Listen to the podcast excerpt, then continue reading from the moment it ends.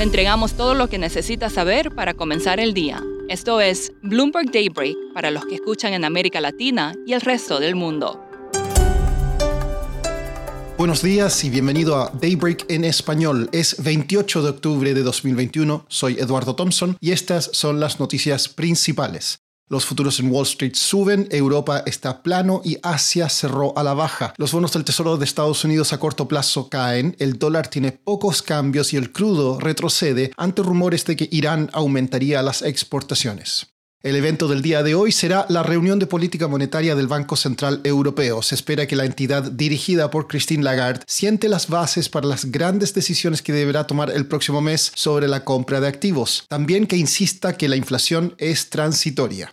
Hoy también se esperan resultados de Amazon y Apple. Analistas estarán atentos a problemas en las cadenas de suministro y la demanda antes de la temporada navideña. También informarán Starbucks, Caterpillar y Mastercard.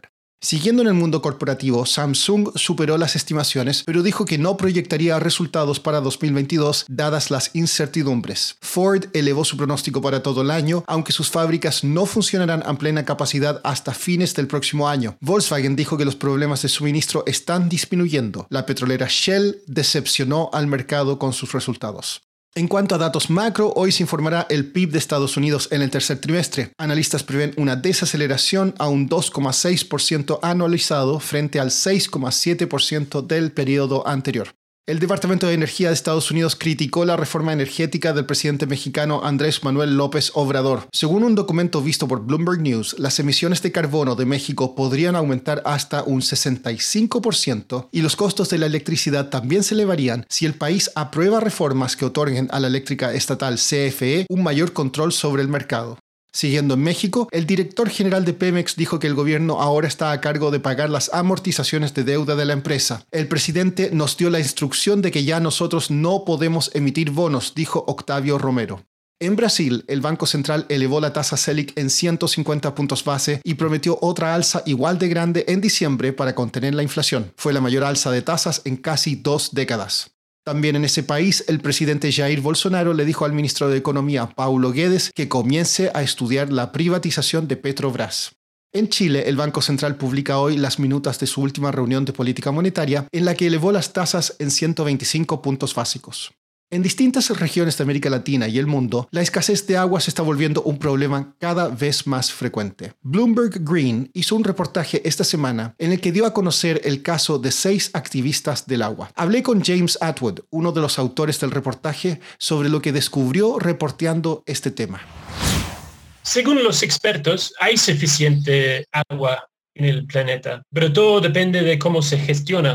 Ahora con el cambio climático y poblaciones que van en aumento, hay más tensión alrededor de, suministros de agua. Eso tiene consecuencias bastante importantes. O sea, la, la, gran pregunta es si el mundo puede cooperar en forma global o el nacionalismo es inevitable. James, ¿es el agua un commodity o un derecho humano? Bueno, según los expertos, ambos. O sea, es el commodity más importante ahora y y va a ser aún más importante en el futuro. Y el derecho humano, uno de los derechos humanos más importantes también. Hasta la gente o empresarios que trabaja en países como Australia, Australia y países también como Chile utilizan un sistema eh, que depende mucho del mercado para eh, gestionar su, su, agua. Piensen que mientras es un derecho humano, el mercado puede ser la forma más sabia de, de destruirla.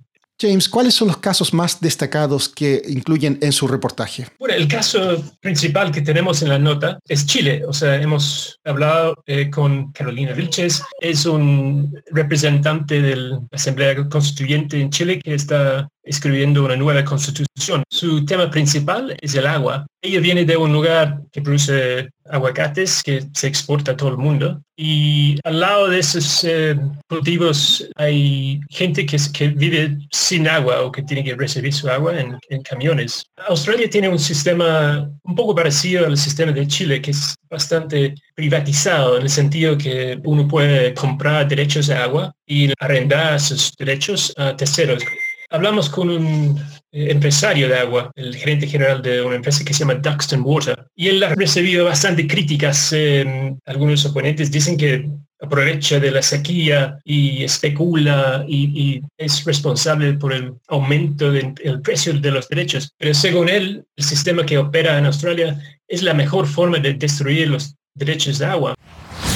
Por último, las criptomonedas entran al mundo de la educación. La Escuela de Negocios de Wharton dijo que las aceptará como método de pago de las matrículas para su programa online sobre activos digitales y blockchain. Eso es todo por hoy. Soy Eduardo Thompson. Gracias por escucharnos. Para conocer todas las noticias que necesita para comenzar el día, revise Daybreak en español en la app Bloomberg Professional. También puede personalizar Daybreak para recibir las noticias que desee eso es todo por hoy. Sintonice mañana Bloomberg Daybreak.